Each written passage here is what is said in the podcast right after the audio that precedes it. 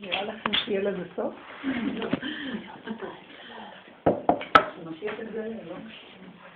נראה לכם שמשיח יתגלה? זה לא מה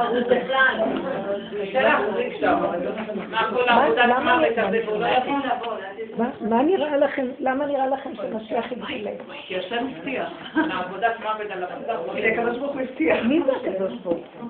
אני. אנחנו לא יודעים שום דבר, נקודה. לא יודעים כלום.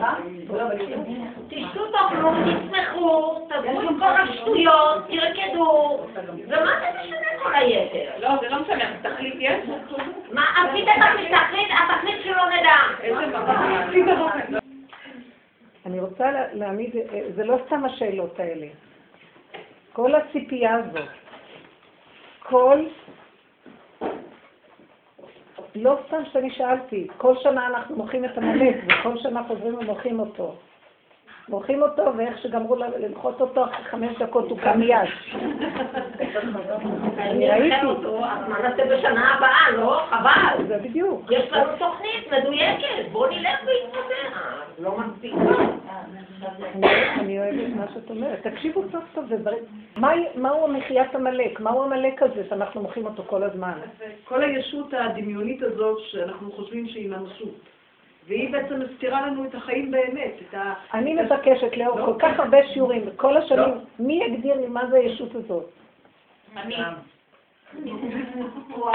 יש אני השם, איזה אני? מה? גם. אני, אם תרצו, באמת נכון, הכל נאמר כאן דברים נכונים. עוד פעם אני חוזרת ומזכירה, תמיד יש לנו סקירה ראשונית כללית שמכניסה אותנו לתמונה, מה אנחנו עושים פה. רבותיי, אנחנו, איך אמר דוד המלך, טעיתי כשה עובד. כולנו, טעינו כשה עובד. העולם הזה דפוק. מה זה העולם הזה? התוכנית החשיבתית שלו. לא העצים שבו, זאת אומרת הבריאה שבו. העצים, השמש, הירח, הפרחים, הציפורים, הבריאה הנקייה. הפסיכולוגיה של הבריאה. צורת החשיבה כאן דפוקה, חשוכה, טיפשית, תת-רמה.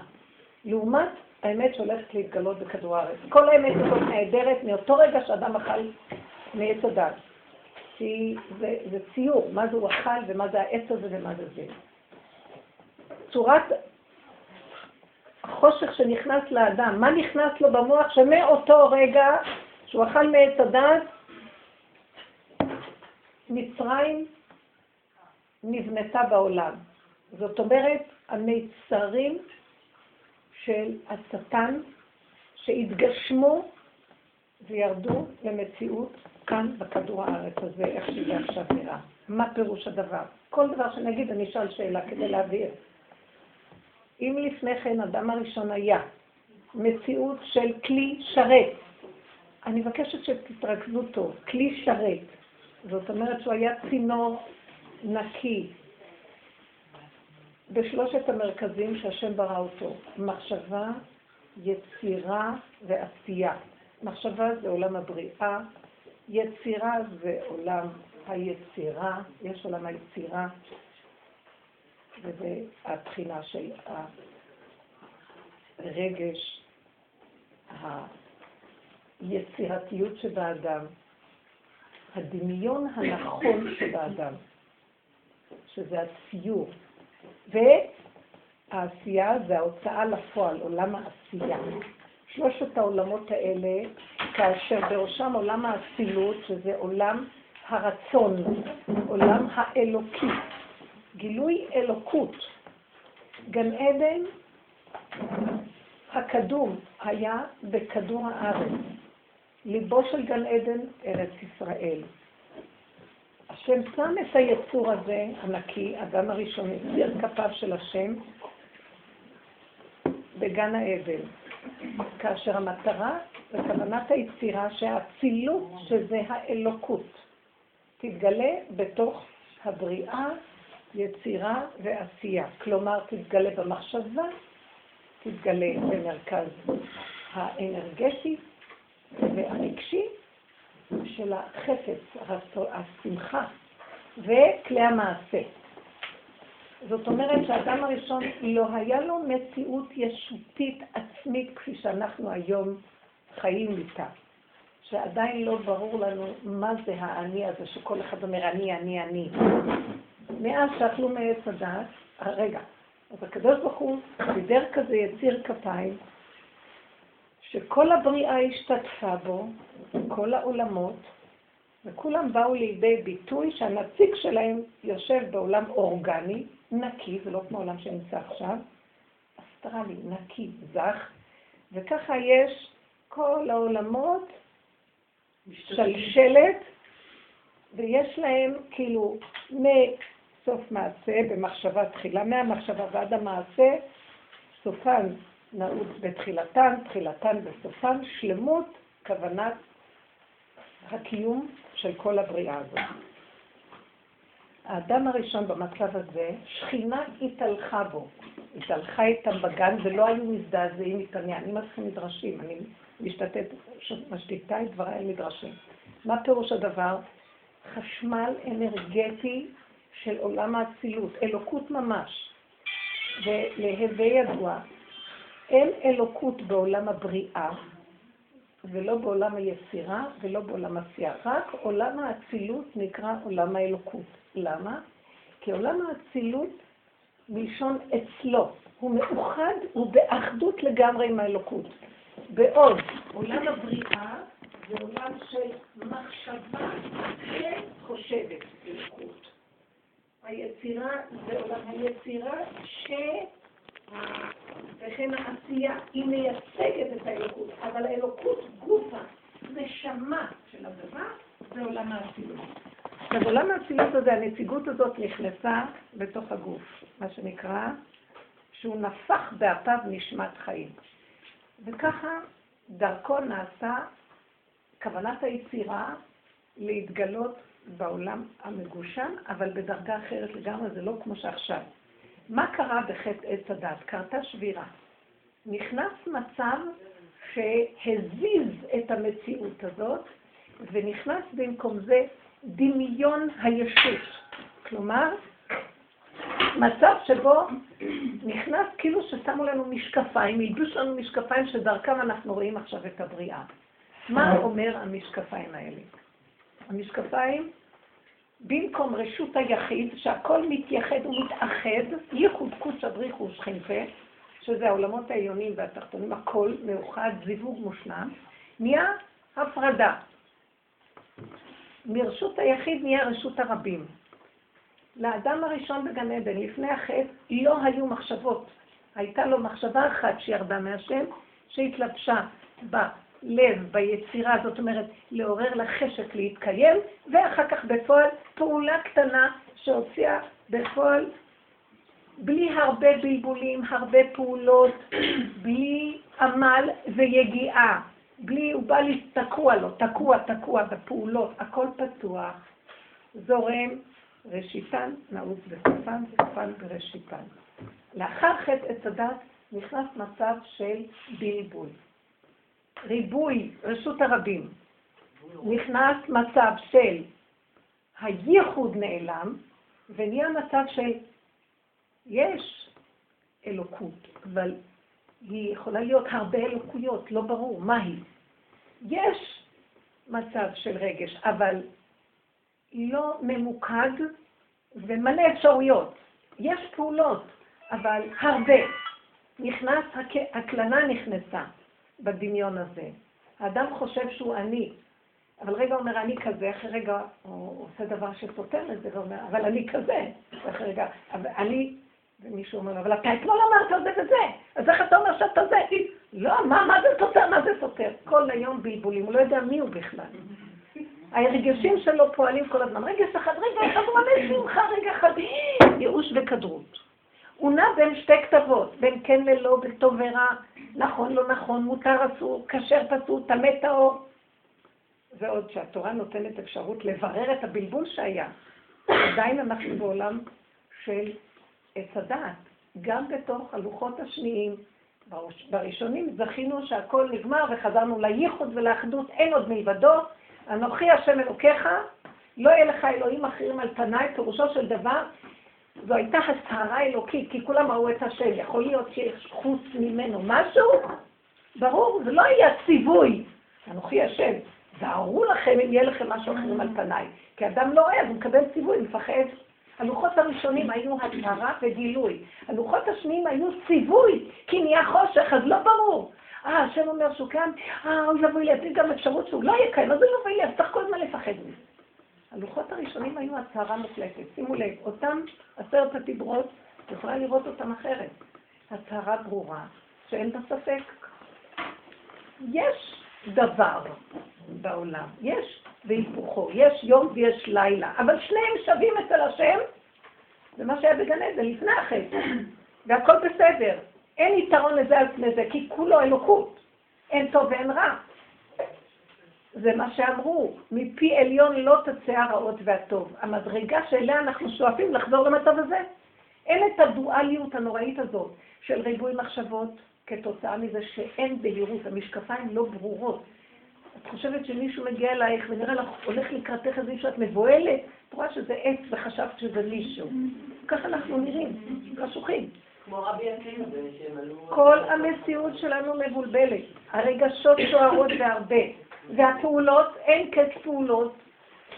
שהבן אדם, מה שנקרא, שלא ניגע לריק ולא נלד לבהלה, יגיעים לריק ולבהלה. וכל אחד חושב, השגתי, השגתי אחרי כמה זמן אמר לי, עשיתי כבר שלושה תארים, ואני לא מרגישה שזה מה שאני רוצה לעשות. המון כסף, המון כוח, המון זה, לא חשוב. מסכנים את עצמם. בסופו של דבר, אני חושבת שהיא צריכה למצות את הנפש שלה, היא כבר הגיעה לגיל 65, היא אמרת, שמי, אני כבר כמות נשאר לי, מה אני עוד הולכת למצות פה? כל הבלבול של מציאות הדמיון של הישות של האדם. בקיצור, מה אנחנו עושים פה? אנחנו כאן בשיעורים האלה, זה מין אור שיורד מחדש, ממש הבחינה של אליהו הנביא, להחזיר את כל האנושות, כל המציאות שלנו בתשובה. הלוחות הראשונים היו להחזיר אותם לגמרי, כולם לגן עדן, כמו שהיה, לצאת מהקללה הנוראית של רשות הרבים, הבלבול, הסערה, הריבוי של כל כך הרבה פעולות, ו-70 אחוז לריק ולחינם. על זה אנחנו מבקשים שלא ניגע לריק ולנד לבעלה. המצב של האדם תשוש. גומר את החיים שלו ומסתכל, אומר, מכל מה שעשיתי אולי אני יכול לקחת חוסן קטן, להגיד, יש בזה משהו שאולי יישאר איכשהו לאיזה נצח.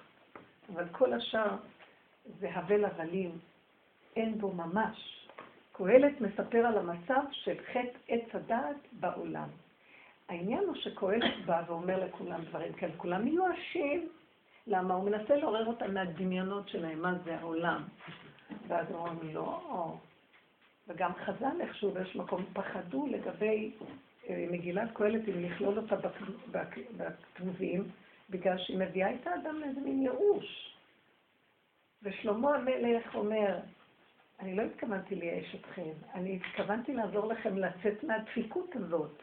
אם לא תשקיעו בעצמכם, אין לכם פה תקנה. מקום המשפט, שהוא המקום של הבירור של האמת, גם שם מקום הרשע. כך הוא אומר, במקום המשפט, שם הרשע.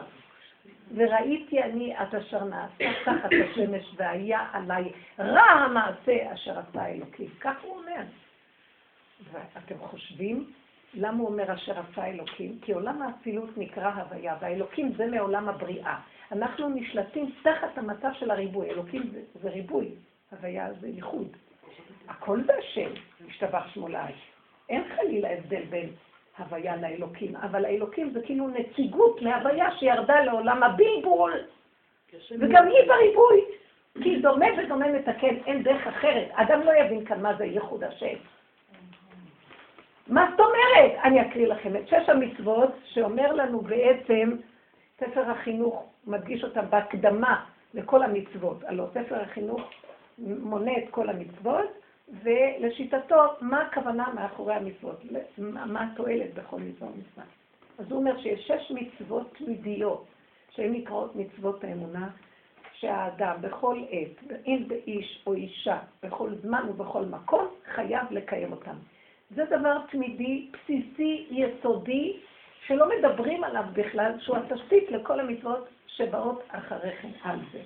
וזה התשתית שאנחנו רוצים לחזור אליה ולפרק מעלינו את כל הצורה של המצוות שהתלבשו עליה. כמו שכתוב לעתיד לבוא, עתידים מצוות להתבטל. עכשיו תקשיבו, שמתם לב למילה מצוות מלשון ציווי, כמו שאני אמרתי לכם, אנוכי השם אלוקיך, לא אליך אלוהים אחר הקנאי, כרגע בשבילו זה ציווי. להיזהר מכל דבר שסותר את, את המציאות של השם, ומלמדים אותנו מה זה השם, אנחנו לא מבינים בו, אבל מלמדים אותנו מה הגדרים של המצוות, ואנחנו, הלוואי אותי עזבו, תורתי שמרו, וכן הלאה. לא להפריע לי רגע. במצב הזה,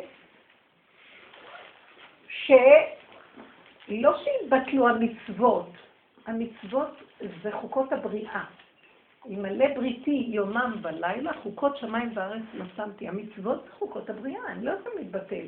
אבל הצורה הציוונית שלהם, שמנסה להיכנס לתודעה של עץ הדת, המחשבה המפולספת והמקולקלת, ולנסות לברר לנו מה אנחנו בגדר של הקלקול צריכים לעשות, זה מה שנקרא מצוות. אם לא היו החכמים יושבים ומבררים בתורה, טמא, טהור, מותר, אסור, קשר, פסול, שישה סדרים שמתוך זה אנחנו כל הזמן מתפלפים, להוציא לנו משהו שאנחנו נוכל לקיים פה הלכה למעשה, לא היינו יכולים להבין מה התורה אומרת.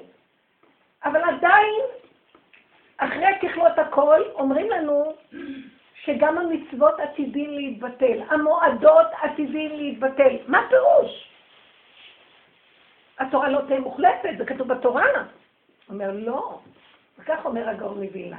המועדות, פירושו של דבר, כל הריבוי של הזמן שנהיה כתוצאה מהשפריץ הזה של עץ הדת, שזה הסבך של הענפים והיער הזה, שהוא כולו דמיון ולא דובים ולא יער, אבל הוא קיים כרגע בדמיון. אז גם הימים התרחבו, יש ימים, מועדים, זמנים. בא הגאון מבין ואומר, רגע, רגע, בוא נחזור ליסוד הראשוני. שישה ימי בראשית. שם יש את כל הזמנים, נכון? והם פשוט חוזרים על עצמם, אז בואו נמקד. לעתיד לבוא כל המועדות יתקיימו רק בשישה ימים, ואין יותר מזה. הוא הולך ומונה את היסודות העקרונות של המועדות. יום ראשון בשבוע יהיה פסח, כי ראשון הוא לכם לחודשי השנה. יום שני יהיה ראש השנה, שזה הזמן שהשם ברא את הרקיע והבדיל בין מים למים, שזה העניין של ההבדלה הדין. יום שלישי זה שבועות, שזה מתן תורה, וזה העניין של גילוי הקדוש בתוך כל יסוד הטבע. דבר והיפוכו, שמה שמחבר ביניהם זה הייחוד האלוקי. ושבוע פתן תורה זה הייחוד ירד השם, גילוי השם בתוך העולם, גילוי הוויה בתוך העולם. כל יסוד התורה זה גילוי הוויה. יום רביעי נבראו בו המאורות, אז זה יהיה ראש חודש, יישאר ראש חודש. שמתם לב, הולך ומונה את המועדות. יום חמישי זה סוכות, שזה המקיפים, זה העניין של הסוכה, שבו העוף יעופף בכל הכנפיים. יום שישי זה שמיני עצרת, שזה נברא בו האדם, שזה היחיד, יחידו של עולם, שבו הכל כלול, שזה השם אומר בשמיני עצרת, יש לי עם אחד, נגמרו האומות, הלכו הקורבנות, תנו לי רק פר אחד, ובמקום הזה אתם שייכים רק לי, רשות היחיד, אין רשות הרבים, זאת אומרת, האפשרות שגם כן, עם כל הצמצום של שישה ימים, בסוף יהיה רק יום אחד, שבת, ימים יוצרו ולא אחד בהם. יום אחד יישאר, וזה רשות היחיד לגמרי, שהוא הקדושה של שבת, שהוא בעצם מעל הכל, והוא גם נקרא יום הכיפורים, שהוא שבת שבתון, ומדרגה דקה מן הדקה. זה השחיקה של, ולקח הכהן מקומצו ככל בקטורת, שאחר כך הוא לוקח כל פעם ושם בצד, ואחר כך מזה, מכל ה... קומץ הזה נהיה אחר כך ביום הכיפורים התכלית של דקה מן הדקה. דיוק שבדיוק של צמצום אחר צמצום, גילוי הוויה, ואין עוד מלבדו פשטות של הפשטות. שימו לב מה הוא אומר לנו פה. כל הריבוי של עץ הדעת של כל השנה, שחוזרת על עצמה מעגל השנה, הוא חוזר לשישה ימים פשוטים. צמצום אחר צמצום, גילוי הוויה, נקודתי, יש בו מדרגות, עד שנגיע לשבת שהוא הצמצום של כל הצמצומים. שמתם לב? חוזרים למהלך הראשוני שהאדם הראשון היה בגן עדן. הוא היה חי במצב של יום שכולו שבת. יום שכולו שבת. הוא היה חי במצב של יום שכולו שבת. אין עוד מלבדו, לא יכול להיות אפשרות דואלית. אם ככה קרה, אז הוא הולך עם הסיבה. כי זה בורא עולם, זה הכל שכינה מתהלכת. היה ספק? לא היה שום ספק. אפילו שנתנו לו, אה, מה שנקרא, מצוות ניתנו כבר אז לעובדה ולשומרה, גן עדן, זה גם היה, אבל בדרגה מאוד דקה, כמו שאומר הגאון, שישה ימים כאלה צריך לצמצם אותם ולהביא אותם לתכלית. גם שם הייתה לו איזו עבודה. אבל כולו היה במצב של כל הזמן הוא ברר. אה, זה וזה, חוזרים לנקודה. הוא תמיד זיהה איפה נקודת האמצע, קו המשפט, קו האמת, וביטל את כל הבלבול והספק. זה היה לפני החטא. תראו מה קרה לנו אחרי החטא. אנחנו נמצאים בשיא, שיא הסוף של הבלבול, הסוף אני מקווה על זה, כי זה סוף האלף השישי, לפי ידיעתנו, לפי מסורת אה, היהדות, יש ששת אלפים שנה, ואחרי זה עולם איך, חרוב, מה שנקרא. מה זאת אומרת עולם חרוב? התודעה של עץ הדת נחרבת. כשאנחנו אומרים האוילום אומרים, העולם אומרים, זה הכוונה לתודעה שלנו בעולם.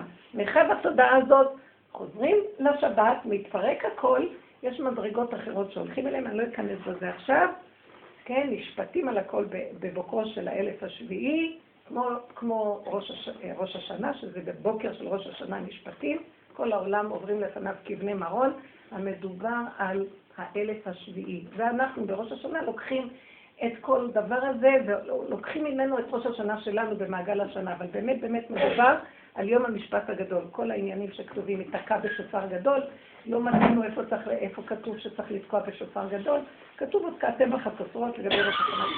על כל מקרה, זה כבר אחר כך מה שיקרה, אנחנו לא דנים פה. אנחנו מדברים עד אז מה יקרה. אנחנו לקראת סוף האלף השישים, 200 משהו שנים, ויורד אור עכשיו, כתוב, שלושה ימים לפני משיח יבוא אליהו נביא, ויחזיר את הצדיקים בתשובה. ילמד את הצדיקים לעשות תשובה. הצדיקים? כתוב צדיקאיה בטיובתא, כך כתוב. את אלה שבאמת מבררים את הטוב מן הרע של עץ הדעת, אבל עדיין הם חיים בתודעה של אני. אני יודע, אני עשיתי, אני ביררתי, אני יותר טוב מהשני, אני לא בוחר כך, אני בוחר כך. התהליך הבא עכשיו, בכל הדורות תורה עשתה את הדבר הזה, ועם ישראל במקום הזה. לקראת הסוף יצטרך להיות ברור יותר גדול מזה. ככלות הכל, גם זה שעשינו את כל זה, גם האני הזה חייב להתפרק וליפול. שום דבר לא יישאר. אף אחד לא יחשוב שהוא עושה משהו. אף אחד לא יהיה לו תחושה של ישות. חייבים להחזיר בחזרה את הישות. ודעו לכם, שלהחזיר את הישות השלילית ולהסכים שהיא תהיה חיובית, זה דבר מאוד קשה. לחזור בתשובה מהשלילה לחיוב. אבל להחזיר את החיוב בתשובה לעין, זה כאילו, את אומרת, יש כאן 49 שערים שאנחנו כל הזמן עוברים מהשלילה לחיוב. השער האחרון זה לא עוד מדרגה אחת וניכנס. זה לקחת את כל 49 שערים של מאבק בלתי פוסק עם יצר הרע והכל, ולהגיד, אין יותר להיאבק, אין יותר כלום, אני לעולם לא יוכל לו, כי ככל שאני איאבק הוא גם נאבק. נאבקים, זה תמיד שתי כוחות אחד מול השני, זה נקרא מאבק. שתי כוחות שתמיד סותרים, והדינמיקה ביניהם כל הזמן. וכמו שהיא אמרה, זה התוכנית. היא אמרה כאן, זה התוכנית, מה נעשה שנה הבאה, אם לא, עוד פעם נמחוק. כי זה מה שמחזיק את כל התוכנית של ימות עולם. אבל בסוף צריך לדעת אנחנו מקבלים כיוון איך לפרק את זה. עכשיו, הפירוק לא צריך להיות בחוץ. כי אנחנו מפחדים לפרק את התורה הדואלית גם. אז זה צריך להיות מבפנים. מי הכי יתאים לדבר הזה? אנשים, הווייבר. כי אנשים לא מצוות כמו הגברים, והן לא עומדות במקום של כן ולא בטוב ורע. אנשים יצטרכו להשתלשל למצב שיהיה להם את איך לפרק. כלומר, למה שאני אפרק את הטוב מן הרע? מה יחזיק אותי? זאת אומרת שאת באה ואומרת, אני אומרת לך, תראי, הצלחתי, עשיתי יזמות, אה, אני כתב ספרים, אני עושה כך וכך, בייחוד אנשים עלו על כולנה. אני באה ואומרת לה, אין לך כלום. אז מה, אני לא אעשה זה ייאוש, מה את מציעה לי, ייאוש? חוסר פעילות? לא, לא, לא, תעשי פעילות, תפעלי. אבל בלי ישות. זה מאוד קשה. מה יניע אותי לפעול? את פועלת מהדמיון החיובי שלך, את לא פועלת מהשם, יש כאן חי וקיים שמפעיל את הכל, את לא יודעת? אולי נפסיק לגנוב אותו ולהתחיל להכניס אותו בחזרה לבריאה, כמו שהיה בגן עדן. זה לא את פועלת. מאיזה כוח את חושבת שאת פועלת? תמיד אנחנו פועלים מהכוח של הייחוד, אבל לנו נדמה שזה אני, וזו הגניבה הכי גדולה. את הגניבה הזאת צריך להחזיר. כשדוד המלך אומר להשם, בחנני ונשני, צרופה כליותיי וליבי וכן הוא אומר, אה, שיביתי השם לנגדי תמיד, וכן הוא אומר, כי חסיד אני, וכל מיני דברים, הוא לא משקר. הוא אוהב את השם הכי גדול שיש, צדיק וחכם. אבל כשהשם אומר לו, אתה אומר תחנני ונשני, זאת אומרת, אתה עוד חושב שאתה ישות בפני עצמך שיכול. אתה קורא תיגר עליי. נכון שזה התרבות פה. אתה מראה לי מה התרבות פה, ועבדת מאוד יפה, הוא גם היה בחינה של משיח בן יוסף, עד שהוא נהיה משיח בן דוד. צדיק, ורוצה להיות, ונלחם נגד הרוע. שהוא אומר לו, אבל בזה שאתה אומר, בחנני ונשני, אתה בעצם בא להגיד לי, את פה. זה הזמן שלי עכשיו להתגלות בעולם, ודרכך אני אתגלה. אני אפרק לך את הצורה. לא אתן לך רגע אחד שילך לך כלום. שום דבר לא ילך, שתוציא את היד יהיה חורבן. תקבל ביזיונות חרפות, תהיה מוזר ונוכרי בעולם שלך, ואתה עוד מלך. השפלות והביזיונות יחגגו לך, חרפה שברה ליבי. ודוד המלך מסתכל ככה, אה? אז הוא אומר לו, אתה אומר שיוויתי השם לנגדי תמיד? זה טוב, אבל אתה צריך לשים גם את הצד השני, רק מתוך חטאתי נגדי תמיד, ששני הכוחות האלה ילכו ביחד. כי אם לא אתה אומר שיוויתי השם, אז אתה והשם אותו דבר. זה דמיון המלאכות. מלאכים הם נבראים של יום שני. אני רוצה אותך בעולם האצילות, כלול ומאוחד איתי, תחזיר את העולם לייחוד הקדוש. איך תרד מכל הגדלות שלך, תרד, תרד. והוא היה צדיק, והוא היה בסיס של אמת, אבל הוא נגנב כמו כל העולם, איך לא? והשם לא עזב אותו, ודרך הפגם, כמו שאת אמרת, הוא התחיל להראות לו, אתה פגום. אני דוד המלך, אני אוהב את השם, אני אוהב... אתה אוהב דבר אחד, זה השאיפה שלך להגיע אליי. במציאות, אם רגע אני מסתיר את פניי ממך, תראה את הפגם שלך. הסתרת פניך, הייתי נבהל. הוא הביא אותו למקום שבסוף הוא אמר, טעיתי כזה עובד, בקש עבדיך, כי מצוותיך לא שכחתי. אני, אני לא, אין לי זיכרון, אני יכול לשכוח בשנייה, אני יכול להדליק את החשמל בשבת ולא לדעת שעשיתי, אתה הראת לי שבכלל זה לא אני.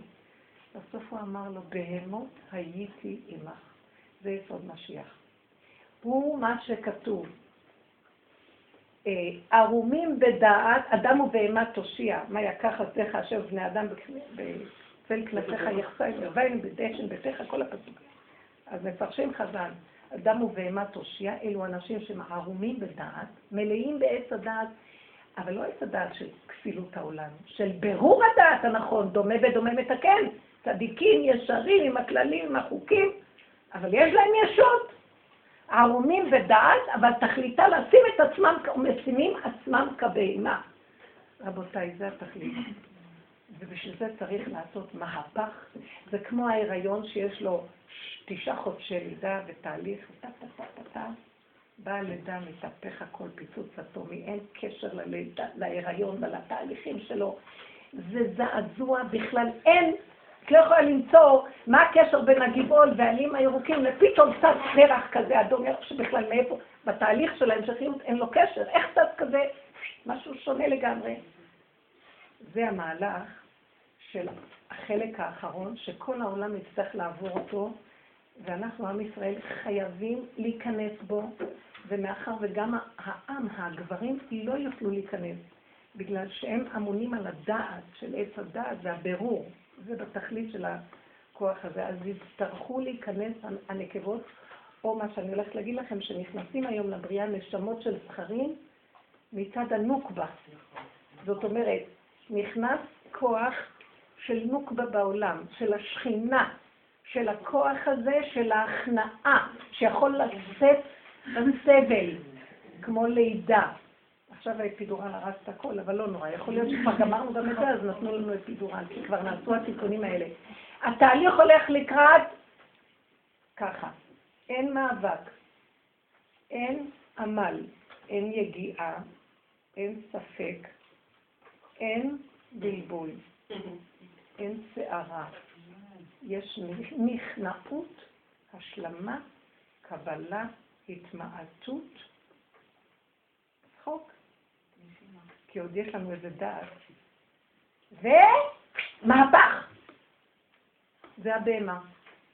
הבהמה חורשת 40 קילומטר. שור, מושך. מגיע שתי סנטימטר אחרי 40, אין לה כוח, צונחת, תכה אותה, תרביץ אותה. יושבת, עובדת. יכול להיות שהיא תעשה ותגיד, עשיתי 40 עד עכשיו קילומטר? היא תגיד, וואי, מה שעברתי ועשיתי בחיים, זה מה שהשם אומר לדוד המלך, כלום לא שלך פה. תקשיבו, אתם יודעים, לעבוד על הראשונה זה קשה, לצאת מן הרע ולהיות טוב. כי יש יצרים באדם, וצריך לאפק אותם. אבל לקחת את המקום הזה של הדעת ולהפוך אותה לעין, רבותיי, לראות את העיניים מאחורה. עכשיו, פה אנחנו לומדים איך לעשות את זה. נותנים כללים, 15 שנה כבר אנחנו מדברים. פה נותנים כללים. מדרגה לדרגה לדרגה לדרגה. אז הכללים של הדרך שיהו הנביא מראה לנו, מה הוא מראה לנו? כל מה שהעולם עושה זה לעומת זה, כל הזמן אתה רואה מי מולך ואתה מתגונן. יש לך חרדה תמידית של קיום וחרדה תמידית, לכן אנחנו קוראים חרדים, תמידיים מול הדבר שבא לסתור את הנקודה, ומלחמה. לקראת הסוף, הכוח שהשם רוצה להכניס בעולם, הגילוי שלו, מחייב מהפך. אישה שיולדת, עוד יש לה ציר, מנסה להתאפק, עושה עוד ככה, מתאפקת, לא צועקת, נושמת, עושה תרגילים, מגיע שלב שנטרפת עליה דעתה. למה שמטריף את הדעת? הרע מתגבר. מה זה הרע? הנחש נושך, כך כתוב בזוהר, באותו מקום. מתחיל להיות שערה, שאין לה יכולת לעמוד בה. למה השם מגדיל את הרע בעולם? כדי שאנחנו נגיד לא יכולים. ואז רק הוא יוכל להגיע. כל עוד אנחנו יכולים, הלך המאבק, הלחץ, המתח, המאבק לא נורמלי שלו. התכלית, איך לקבל כוח להגיע למקום של ההכנעה, השלמה, הכלה, איפוק, הסכמה. נכון. מה קשור אליי פה כלום שאני ככה נראה? זה מתחיל לבצבץ הגן עדן הקדום. אני אגיד לכם, מה אנחנו אומרים פה? אם העולם, בטבע העולם, מה שהעולם אומרים, טבע העולם של עץ הדת, וכל הזמן המלחמה התמידית, אסור ומותר, כשר, פסול וכשר, טמא וטהור, צודק, לא צודק, נכון, לא נכון, כל הזמן אנחנו במקום הזה, והמתח סביבו, המאוימות התמידית של האדם בחטא עץ הדת, שבה הוא לא יהיה מושלם ולא יהיה אלוקי ולא יהיה חיובי, וייתן כאלוקים, זה הבסיס שמנחה הדמיון, לשלמות, לשאיפה להיות כאלה, בחנני ונשני. כולנו גנובים, זה התוכנה פה. בא השם ואומר, שלמות, בהמות. חסרים אתם, כלום אחד גדול, שדרכו זורם כוח, שמפעיל אתכם. רק יש איזה גנב שיושב פה, ואיך שבא האור הזה של השם להתגלות, ישר הוא גונב אותו וחושב אני, אני ואני ואני, מלחמות, פחד, חרדה שיקחו לו את האני, והרצון כל הזמן להיות מושלם, כאשר התכלית היא מה שלא נעשה, אף פעם לא נהיה מושלמים. וזה תפס משה רבנו וכל הצדיקים האמיתיים ואמרו, אה, תכלית הידיעה שלא נדע. והענווה הגדולה של משה רבנו, שהיה ענב מכל אדם, שהיו 40 מוכי שכין בירושלים, שזה מדרגות של חולי נפש, מה שרוצה המדרש לומר, ונפשו של משה שפלה מכולם. הוא, הוא חשב שהוא המצורע הכי גדול והמוכה שכין יותר מכולם, ולא החזיק מעצמו כלום. ורק שם התגלתה הקדושה, איך מתגלה הקדושה האמיתית? שכל מילה שלו זה אמת. כי זה לא שלו, והשם נכנס דרכו. כי הוא נתן, הוא נתן את הבסיס של הכלום. חולי נפש, מה שנקרא. לא, לא, של משה רבנו, הנקודה הזאת, של השיגעון. תני לי רגע לגמור, אחר כך תשאלו שאלות. אל תפסיקו אותי, זה רצף שאני, לא שלי. כאילו, משהו בסדר הזה. בסופו של דבר, התהליך הזה יהיה חייב להיות על כולנו. ומאחר שהכוחות שלנו יתששו, כי זה לא ייגמר, אני רוצה לצייר לכם ציור. כולנו בעולם מרגישים את זה, עושים, עושים, עושים, עושים, עושים, פתאום. עכשיו, אלה שלא הולך להם, זה מתנה הכי גדולה שיש בעולם, רבותיי. מי שהולך לו, הוא חשוד מאיפה זה בא לו. עוד מחזיקים אותו ביכול, ועוד מפוצצים אותו בתוכנית הקודמת. אבל השם לא יבא את המהלך הזה ויפריע לכולם. עד שכולם, עם כל המוח הגדול של הדור הזה ואיכשהו, אנחנו נהיה כל כך חלשים, תשושים, מוכים, שימו לב מה קורה היום במדינה, מהסך הכללי. מה קורה היום בעולם התורה, בואו ניקח, מבפנים לבחוץ. אין כוח. גם תלמידי חכמים כבר לא לומדים מה שלמדו פעם. אין להם כוח.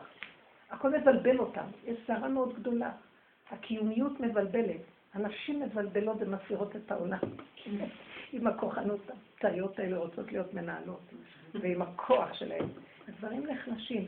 האמת מתחילה להיראות שבעצם בתכלית, האדם, המשנה למלך הזה, בארץ מצרים כבר צריך לפנות את מקומו למלך המשיח, כי היה לו מקום. אני חיובי צדיק. במדינה מה שקורה, שמתם לב איזה בלבול קורה פה? רבותיי, תקשיבו. אני עוקבת רק מצד שמסתכלת כדי לראות איפה משיח פה בתוך כל הדבר הזה. אתה רואה מתוך שיחת ה... הכל מילה שזה אומר, אתה רואה איפה נמצא ההלך הזה. אחד קם על השני. אף אחד לא יודע מה נכון, מה לא נכון. שמתם לב איזה בלבול, זה אומר זה וזה אומר, כן אתה, זה חקירות, זה חוקר.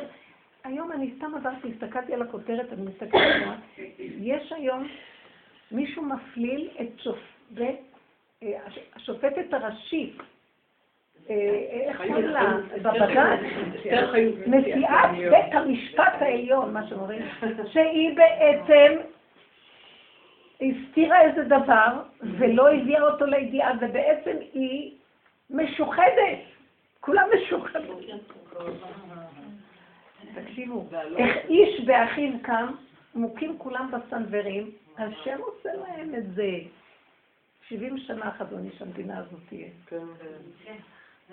שימו לב מה נהיה. יש לי כאבי נפש מצד זה שאני אומרת, נו, זה כבר באיזשהו מקום, זה כבר ביזיון האדם. שערה לא נורמלית. מה שנראה ישר נהיה עקום. הכל מתבלבל והשם שולח. עכשיו, מה זה השם? הוא מסעיר, שימו לב מה קורה פה. עץ הדעת, היסוד שלו זה המן. איך אמרנו? המן מסמל, עמלק, נחזור לתחילת הזה. המן העץ אשר ציוויתיך לבלתי יכול אכלת, אמרו חכמינו זיכרונם לברכה. מיני להמן מן התורה, מהפסוק הזה, המין העץ, המן העץ, הוא עץ הדת. יושב על, אה, עשה עץ חמישים אמה, ולא סתם כל זה. יושב בהשקפה שלו מאוד גבוה, מלא גדלות וישות, חושב שהוא הולך להיות, הוא היסוד של ביטל כאלוקים, חובש מזימה איך להסיר את האלוקים שמסמל להבדיל אחשוורוש, ואיך לקחת את השלטון ממנו, וכל זה אינו שווה לו, אם אחד לא ישתחווה לו, איזה גדלות, איזה גאווה, כי הוא חייב עוד להגיע לשלמות. גם פרעה מהסוג הזה, כל אלה מהסוג הזה. והמן הזה, הוא בעצם יושב גבוה, והוא המבקר הראשי של כולם, כי יושב מאוד גבוה. שמתם לב מה קורה במדינה? זה מבקר את זה, וזה מבקר את זה, וזה מבקר את זה, והוא מבקר את זה, מבקר. מבקר המדינה על כולם, והיועץ המשפטי שמבקר את זה, וכולם מבקרים את כולם. שמתם לב מה קורה בעולם החרדי בתפיסה? סליחה, אני שייכת לזה בעולם הליבה.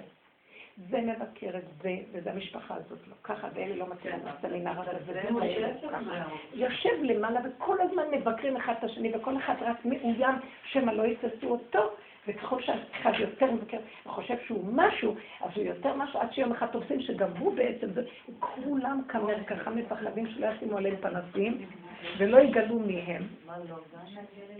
והמצב הוא של חרדה ואימה, כי בעצם איך אומר נתניה? אין כאן, לא, לא היה כלום, כי אין כאן כלום.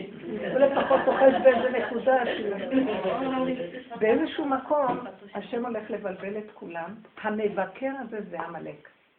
כשאנחנו בעבודה מגיעים למקום, ושימו לב, אני חוזרת על כללי העבודה שאליהו נביא נותן לנו בדרך הזה. מה הוא אומר לנו? הוא אומר לנו דבר אחד. אם בעולם הטבע זה צריך לראות את זה, כי זה לעומת זה עשה השם, כל הזמן, כל ימות עולם. לקראת הסוף השני הוא רק המראה והמקל להראות לך מי אתה. תשתלשל פנימה לבהמה שלך.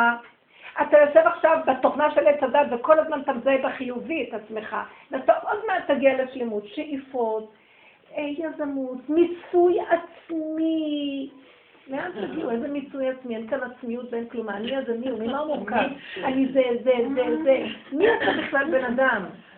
כוני למל. מי אתה? אם אין אני, אז מי אני בכלל? אם אני, איך, לא יודעת איך הוא אומר את זה. אבל קונימל זה גם אופציה. כן.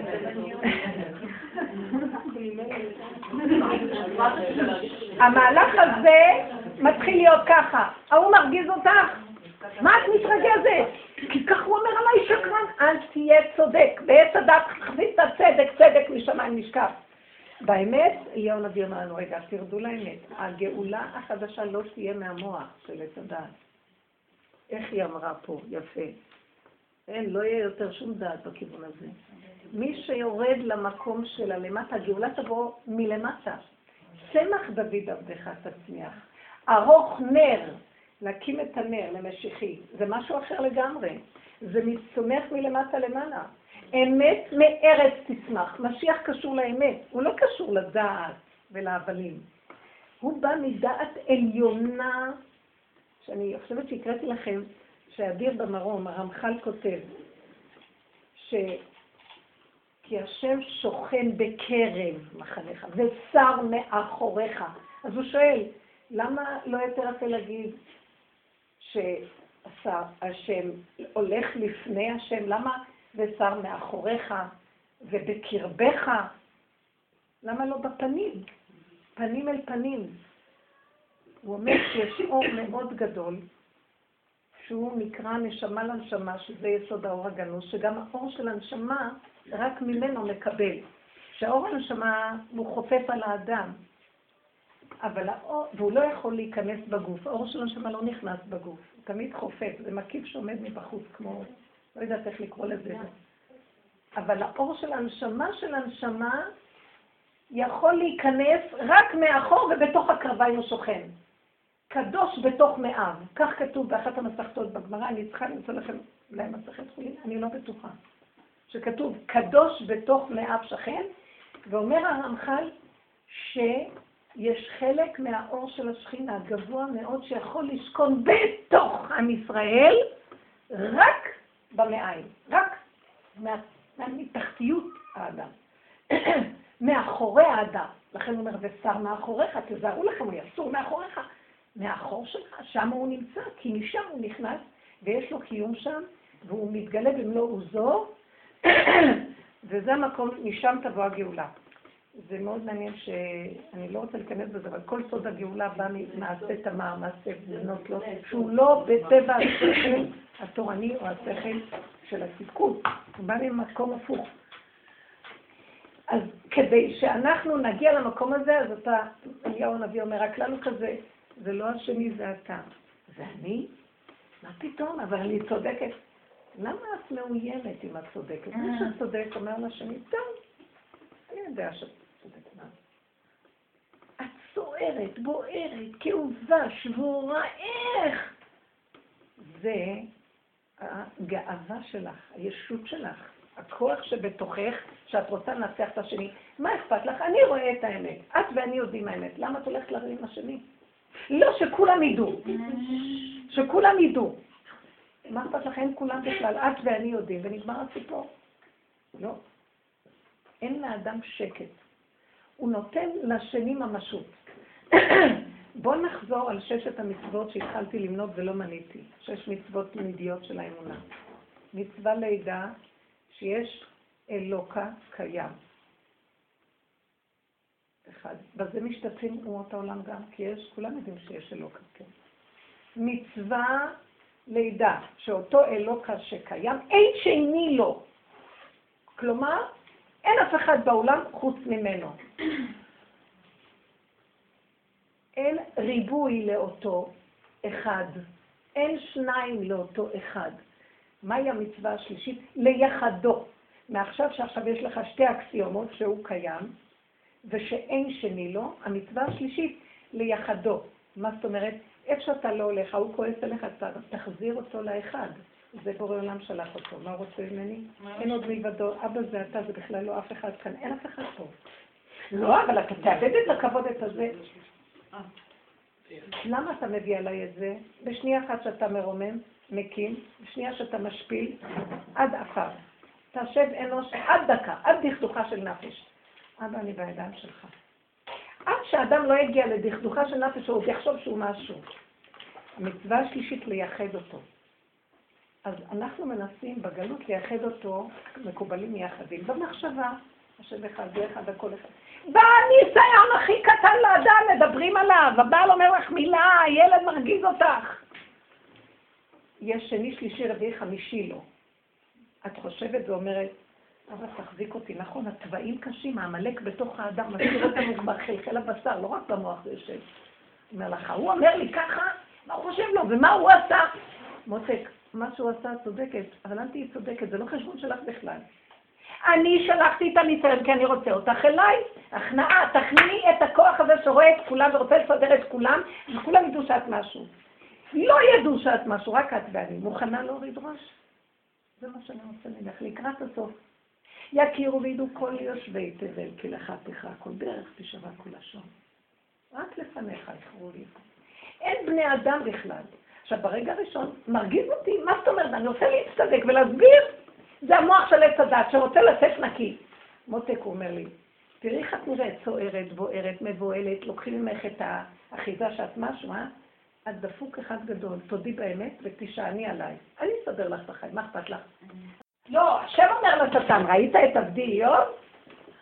אז הוא אומר לו, ישר פתח לו פתח. סתם הוא כזה, נתת לו זה, זה, זה, זה, זה, למה שלא יהיה לו כיף?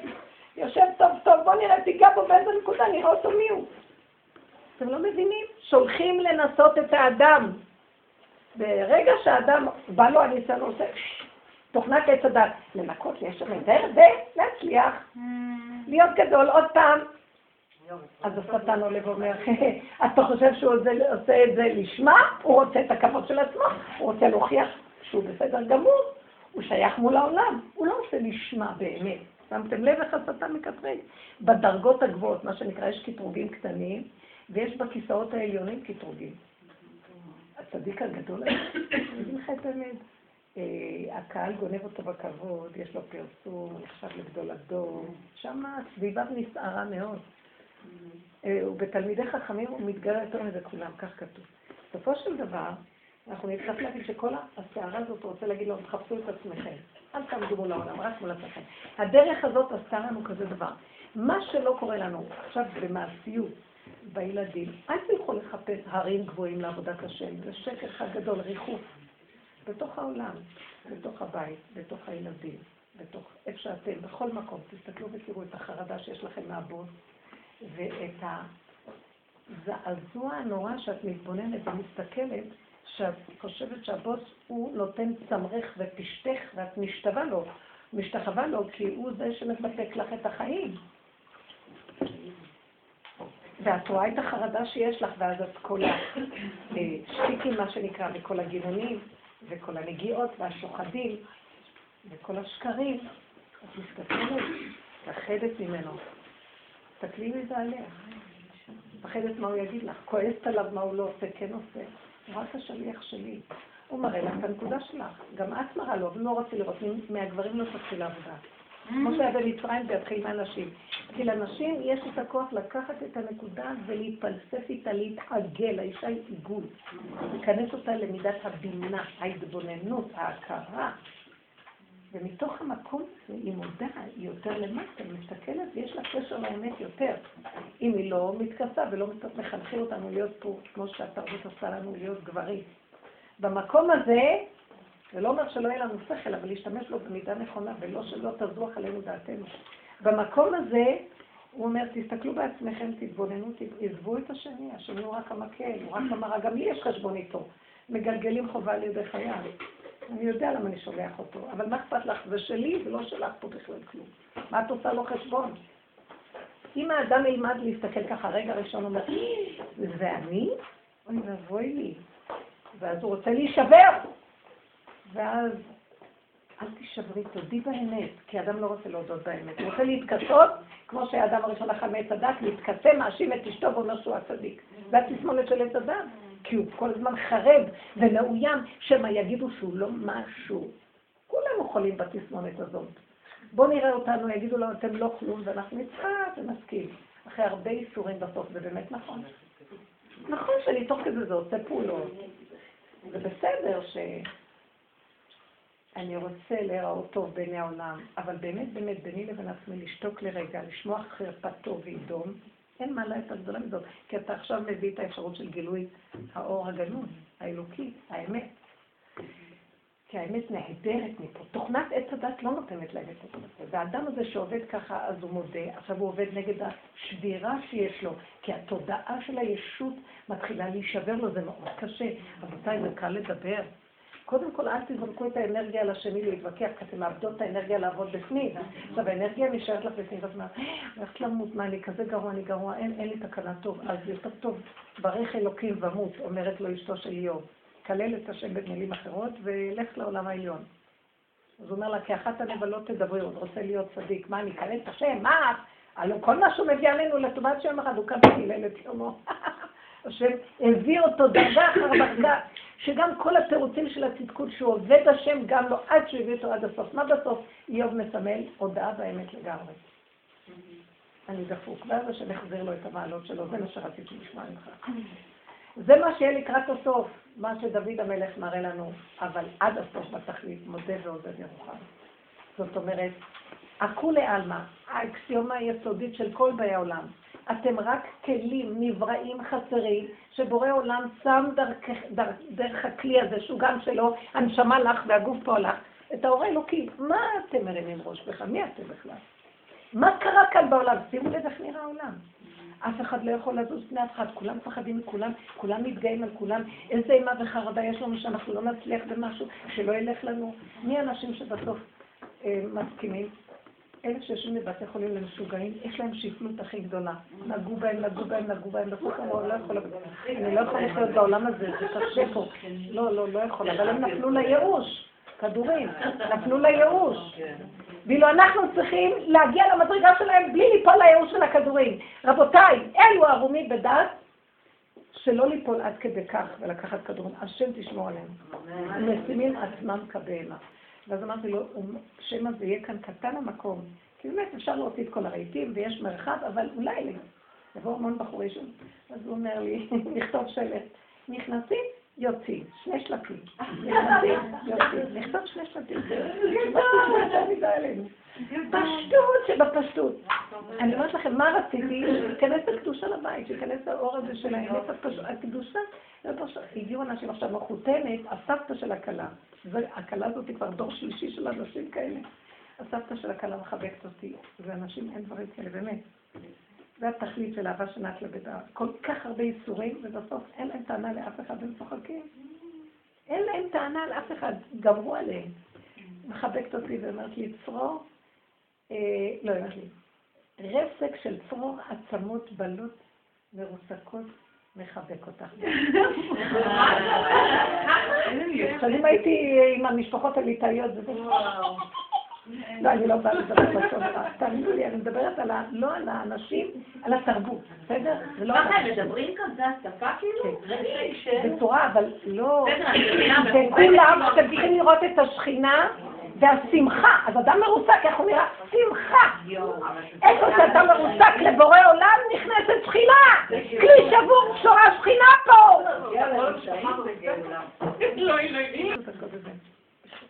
המקום הזה של להחליט, אנחנו הולכים עם היסוד של הנמוך ונגמר הסיפור. זה לא אומר שאין שכל, מתחיל להתגלות שכל הכי גדול מכולם. שכל אמיתי, פשוט, ברכה ממקור שאין בה בכלל שכל. בלי לחץ, בלי מתח, בלי מצוקה. הסיבה מתגלגלת, מה זה הסיבה? אור מיוחד שפותח דלת, פותח עוד נקודה, בלי מחשבות, בלבולים, מה נעשה, לא נעשה, כן נעשה, איך נעשה, למה נעשה, ככה וזהו, וככה וזהו, וככה וזהו, ולא יחסר דבר בבית המלך. ככה זה היה אצל רב ראשי. לא מדרך טבע בכלל. הוא היה קשור עם האור הגנוז. באור הגנוז אין טבע כמו שיש לנו פה. לא נבצר מאומה. חפצו קשורה ביכולתו. ברגע שיש לו חפץ לדבר, מיד מופיע הדבר. הוא אמר ויהי. זה מהלך שאנחנו לא מכירים, כי בטבע אנחנו כל הזמן, אה, יש לי מחשבה, מתלבטים, אחר כך רצים לפועל, להוציא לפועל. מי ששלח את המחשבה, אם אתה עוד אוחז אותה ברגע לפני שהתבלבלה, ביסוד הראשוני שלה, לפני שתפס אותה המנגנון הזה, היא גם יש לה את הכוח להוציא לפועל את עצמה. למה אתה סוער ובוער? למה רגשו גויים ולאומים יאגו ריק? שבלנות, המתנה, אמונה פשוטה שהיא לא כוח של האדם בטבע שלו. ואלוקות מתגלה אם אתה נותן את הכלי של ההרפאיה, הדממה. עכשיו אני אמשיך את שלושת המצוות האחרות. אחרי המצווה ליחדו, אדם הולך בעולם, וכשהוא יודע את שתי האקסיומות הראשונות, הוא לא צריך לדעת אותן במוח. מבשרו חייב לדעת. אי אפשר לייחד במוח, המקובלים מייחדים במוח. כל הצדיקים עובדים עם המוח בגלות. אבל אנחנו, דוד המלך עבד עם הבשר ודם. זה היה מה שאף צדיק לא עבד כמו שהוא עבד עד הסוף. גם משה רבנו, אבל אני אגיד לכם את האמת, איך אני יכולה להגדיר את משה רבנו לעומת דוד המלך. משה רבנו, איך שהיה מגיע לו הידיעה האלוקית, מיד היה קולט אותה, והיה מיד חי איתה. בין הידיעה לקיום שלה, לדיבור, זה נהיה אנא כל רפא נרא, לא היה זמן בכלל, מיד. הוא היה מה שנקרא יסוד הדעת בישראל, דעת עליונה. דוד המלך היה לו את אותו כוח במוח, אבל הבשר ודם שלו היה מסריח. אומר הברטנורה, מאיפה המידות הרעות שיש בכל התהילים שבאו לדוד המלך, ממורשת מואב. הוא היה, התפקיד שלו היה לקחת את המוח ולהתחיל להשתלשל לתוך הבשר ודם והמידות הנוראיות של האדם עד זאת דם. הוא מבשרו עד הסוף. מה שמשה רבנו לא היה צריך לדעת. יכול להיות שבניסיונות הקודמים שלו, מה שאנחנו לא יודעים עליו, וכל המצב שהוא הסתובב בכל מיני מקומות, אבל הוא היה בחינה אחרת. אתם מבינים מה אני מתכוונת? לא עד הסוף, עד הסוף. גם אליהו הנביא, באיזשהו מקום, הוא עבד ביחידה שלו, גם כן. הוא העלה את הגוף שלו, זיכך את הגוף לגמרי, עלה איתו לשמיים. אבל הוא לא רצה להישאר פה, הוא עלה לשמיים. הוא אמר להשם, אני מחזיר לך את השליחות, עד פה, אני לא רוצה להישאר פה. דוד המלך, כמו אליהו הנביא, ובסוף השם אומר לו, ואתה לא הולך לאף מקום, אני צריך אותך גוף גולמי כמו אדם הראשון, הוא התיקון של אדם הראשון, חז"ל אמרו, כאן בכדור גולם, בלי לעלות לאף מקום. אתה לא מלאך, אתה בשר ודם גולמי, ריק, קופסה, כיסא של השראה שהשם יש. שכינה תשב עליו. שמתם לב להבדלים פה. אנחנו בעבודה האחרונה צריכים להגיע למקום הזה. אין לנו לאן לברוח. לא יעזרו גירושים, לא יעזרו. לפעמים יש מצבים שאדם, אני לא נכנסת ביוצא מן הכלל. אם ננצל את התכלית, לנצל כל מצב שקשה כדי להגיע לנקודה הזאת, נהפך להיות אנשים ריקים ותהילים וכלים. מה זה ריקים? הריקנות היא ריקנות מהשקר, מכל דפוסי החשיבה השקריים, מכל המתחים והלחצים, שהם בעצם בונים את החיים שלנו. מה, שנה, מה שנקרא אה, מקורסון. הייתה לי חברה ספרדיה כל הזמן אומרת, אוי, מקורסון. אוי, כאילו, איזה חיים קשים יש לי. הייתה אומרת לי מקורסון, כל היום, הלב שלי. הייתי אומרת לה, תפסיקי כבר מהדמיונו שלך, אין לך כלום, רק כל היום עם הרגש שלך. ולפרק את השכל, את הרגש, את ה... כלום, להישאר ריק, ואז האדם חי, מישהו חי דרכו, חי וקיים דרכו מתגלה. הוא פועל, עושה אוכל, הולך, אומר מילי. לא צריך שיהיה מפורסם ולא צריך כלום. הוא מפרסם את השם דרך מציאותו, לא את עצמו המדומה הזה של התוכנה הזאת. וזה התכלית של הסוף בעבודה שלנו. עכשיו אני מרשה לכם לדבר. שלושת האחרונים זה, רגע, רגע, תגידי. לפי סדר שלושת האחרונים זה, ארוך חמש. העיקרים. אה, שלושה האחרונים, מצווה לאהוב את השם. כלומר, אחרי שאתה מייחד אותו, לא, מצווה לירא את השם, נראה לי שזה הרביעי. לא, לא, אולי מצווה לאהוב, אני לא בטוחה מה קודם, לאהוב את השם, והשני אחריו זה לירא. מצווה לאהוב את השם. אחרי שאתה מייחד אותו, אחרי שאתה מייחד, אני לא זוכרת, נפתח את הספר החינוך. לירה בדרך כלל זה לפני הליאור. אז מצווה ליראה אותו, אחרי שאתה רואה בעצם שהכל זה אחדות הבורא, אז אתה מפחד שלא יצא השטן הזה שעוד רוצה להראות שהוא מישהו, ולהתווכח ולשים את הדגש על עצמו במקום לייחד ולהגיד זה השם, זה השם שלח אותו, זה השם, השם אמר לו כלל. השם סובב את כל הסיפור הזה, מה הוא רוצה ממני? כן. זה להכניע ולהיכנס פנימה, אז אתה מתחיל לפחד מאותו כוח שמפריע לך להגן על זה. לא זה יראת השם קודמת לחוכמתו, יראתו קודמת לחוכמתו. החמישי והרביעי, מצווה לראה אותו, מצווה לאהוב אותו. כשאתה רואה, אתה אומר, מה רבו מעשיך השם, איך הכל זה אתה, איך אתה עוזר לי שאני לא אהיה פה הגנב שעתידים לשפוט את כולנו. שמואל הנביא פחד מיום המשפט הגדול, כשהעלו אותו באוב, הוא הלך לקרוא למשה רבינו, הוא חשב שזה יום, קוראים לו ליום המשפט הגדול.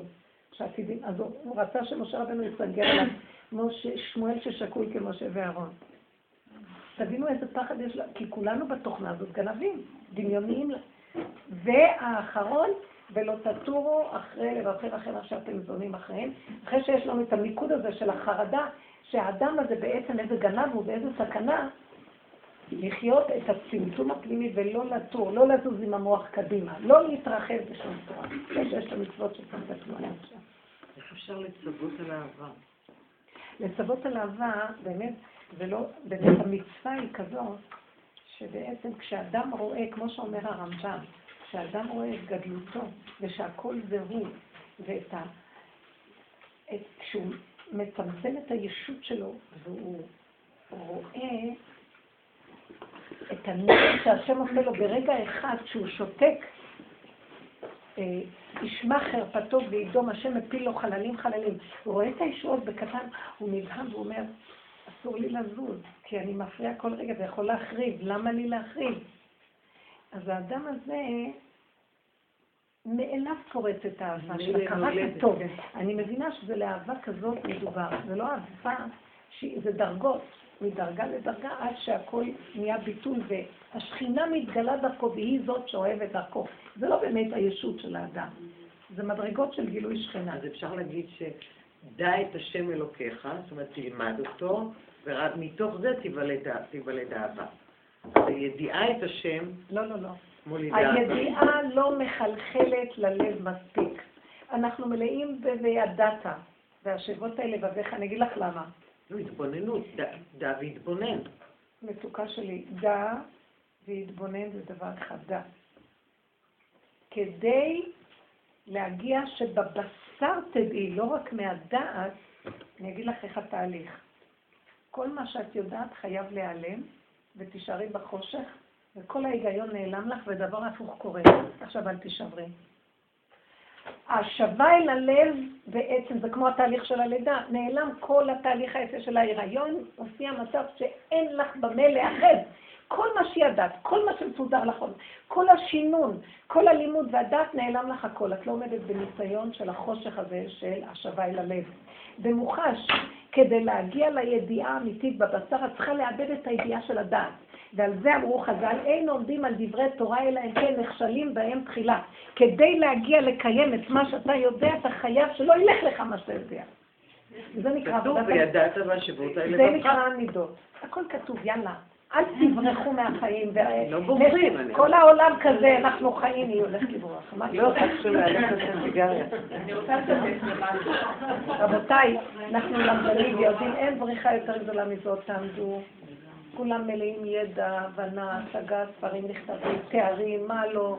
רגע אחד מישהו, חסר לי משהו, איזה משהו נעלם לי. חרדה ראשונית שמישהו אומר לי משהו, הילד מרגיז אותך. תסתכלו שמה. נותנים לך רגע להציץ לתוך התהום הזאת, שאין לך מעמד בכלום, אם הוא לא יחזיק אותך, אין לך איך להחזיק, לא הדת ולא השכל ולא הכבוד ולא הייחס ולא שום דבר יחזיק אותך, קדימה. כן. אני רוצה לשתף אה, סיפור קצר שקרה לי השבוע. אה, בלימודים האלה שאני הולכת לשם, היינו צריכים לעשות את השעה וחצי ככה טיפול אחת לשנייה, והיו בנות שניים צעירות, שאיתן דווקא לא רציתי לעשות עם הצעירות. חיפשתי יותר את המורות ששם, ואף אחת לא רצתה לעשות איתי. ותפסתי אחת שממש רציתי לעשות איתה, ואמרתי לה, בואי לפה, למה את לא רוצה לעשות איתי טיפול? כאילו, אנחנו צריכים לעבוד עכשיו כמו חברותות מסוים, והיא לא רוצה. אמרתי לה, מה עשיתי? כאילו, למה את לא רוצה? אני צריכה סמכות, ואין לי סמכות עלייך, את גדולה עליי. אז כאילו לשנייה כאילו התרחצתי, ואז נעלבתי כל כך, לא נעלבתי, פתאום הסתכלתי על עצמי, את הגועל שלי, אם אני כל כך טוב, אז למה היא לא רוצה אותי? כי אם הייתי טוב באמת, היא הייתה קופצת עליי, נמשכת אליי כמו, אה, איך נמשך עם כל הזבובי וכולם לתוך האור. אבל היא לא רצתה. ואחרי זה חשבתי על זה, שכאילו היא כל כך מפחדת, מה עשיתי? כאילו זהלתי אותה, כאילו, עשיתי משהו שהבחלתי אותה שהוא לא יצא, אני פגעתי בה.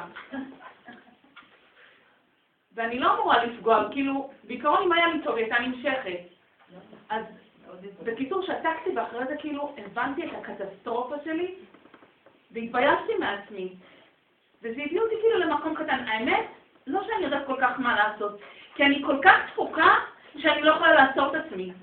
את עוד נראית שאת קצת חכמה, ואת שולטת כאילו במשהו, אבל את לא מבינה באיזה רמת דפיקות שאני אפילו לא שולטת. באמת.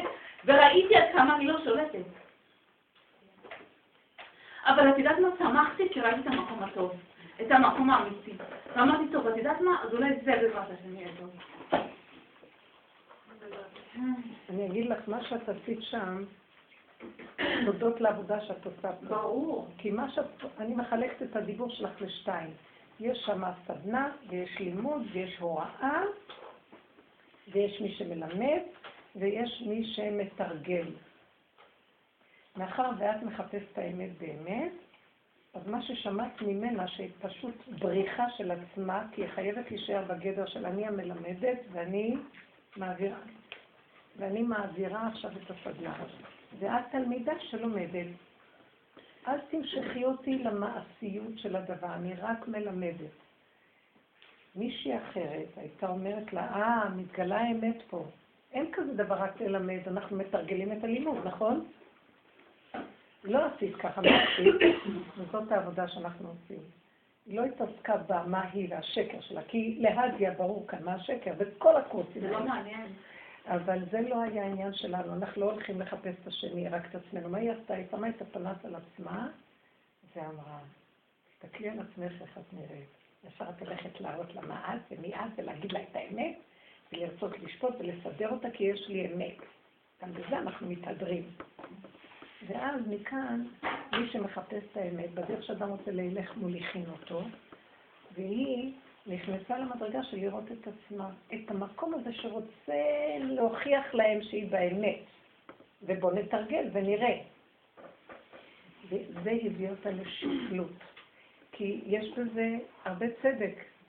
אבל את מחפשת את האמת, את עוד מתהדרת, האמת לאמיתה.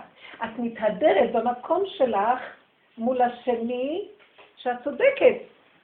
אבל את רוצה מה שאומרים, זה להשתמש בתגה חלף. את רוצה להשתמש בתג של האמת מולה. וזה הביא לך את ה... שם דגש על הפגם שלך, שהוא השביט הזה שאני הולכת ומדברת עם כולם חופשיים האמת, אין מנהלת, אין רב, אין אף אחד, כולם יראו מי האמת, ואיפה האמת? שם זה לא הפריע לי, פה זה הפריע לי. רגע. פה זה הפריע. תקשיבי, קרה כאן משהו גדול. מה שהיא מספרת עכשיו זה דבר מאוד גדול. שימו לב, זו הדרגה שמשהו שמחפשים את עצמנו בכל מצב. היא יכלה באמת לסדר את הכל לפי... ובאיזשהו מקום אומרת לא, אבל יש בכל אופן עזבי, זה לא רמה בכלל שם. במקום הזה, אם אני כבר מדברת אמת, חפשי את האמת לאמיתה של עצמך, איפה את בתוך כל זה, איפה הפגם שלך, את רוצה לגנוב הקטע של הגנב על הראש בשם האמת. וזה הביא אותה לשפלות. אני נהנית מזה יותר ממה שאת יכולה להבין.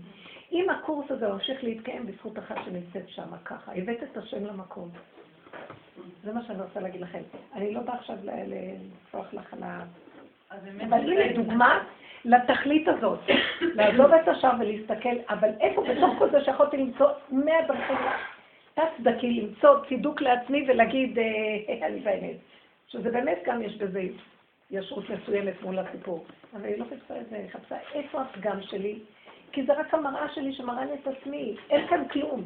בוא נשתמש, מה שנקרא, תוכו אכל וקליפתו זרק. במקום להתחיל לעשות מערכת של פלסוף סביב האמת, ומיד האמת נכנסת לשקר, בשניות. זה לא פשוט. חבר'ה, האמת האמיתית נמצאת רק ביחידה של האדם בינו לבין בוראו, בינו לבין עצמו ובוראו. וברגע שהיא יוצאת החוצה, פה יש רשות, נותנים איזה רשות לדבר, וגם זה פה כרגע השכל של האמת. אבל באמת, ברגע של התנסות, זה להיחתך לאלף חתיכות. כי את עומדת מול האגו בכל מיני צורות, גם אצל רבו שראינו יושבים בחוץ בחצר, וכל אחד היה מראה מי יותר מבוטל.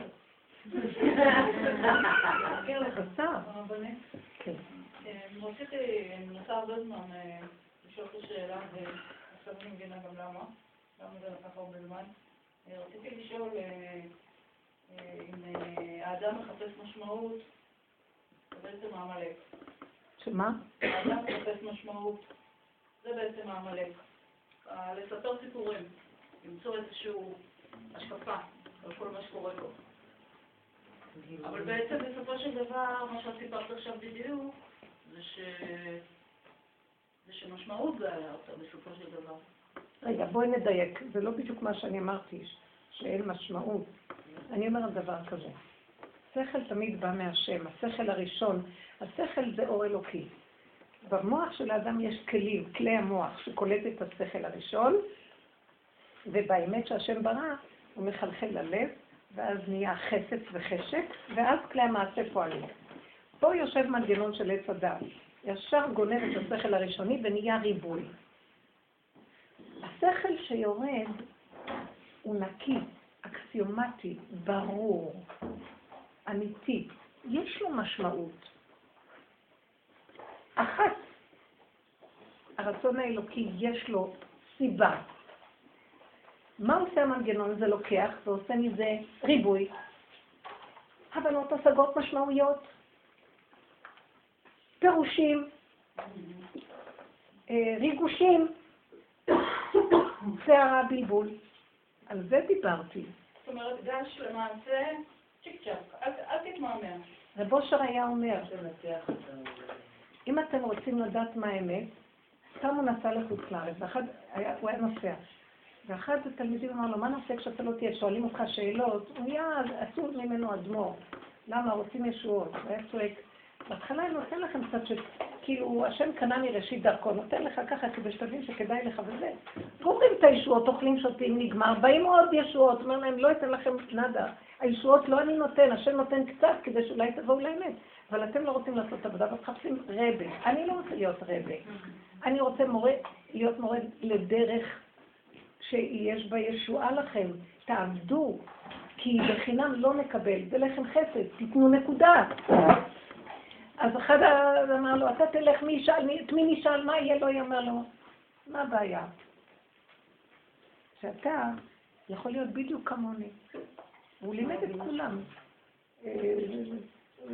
משה בגדלותו וזושה בקטנותו. לא חשוב, כל אחד זה מה שהוא צריך לעשות, אבל את אותו דבר. אז הוא אמר, כשבאות לך הרבה מחשבות, תזרוק, תסגור את המוח. לא אומר, תרוקן את המוח. יש לך שאלה, הוא אומר, טוב? תרוקן את המוח, תרוקן. ותישאר בחלל.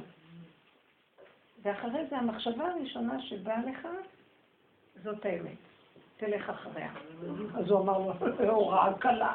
זה לא פשוט רב אושר אמר, אז אני נשחטתי כדי להגיע למקום שהמוח נהיה חלל פנוי. ואז עובר דרכו מחשבה ראשונית. מה אתם חושבים, גדולי תורה שפתקו? המוח שלהם ריק, ריק, ריק, ריק, ריק.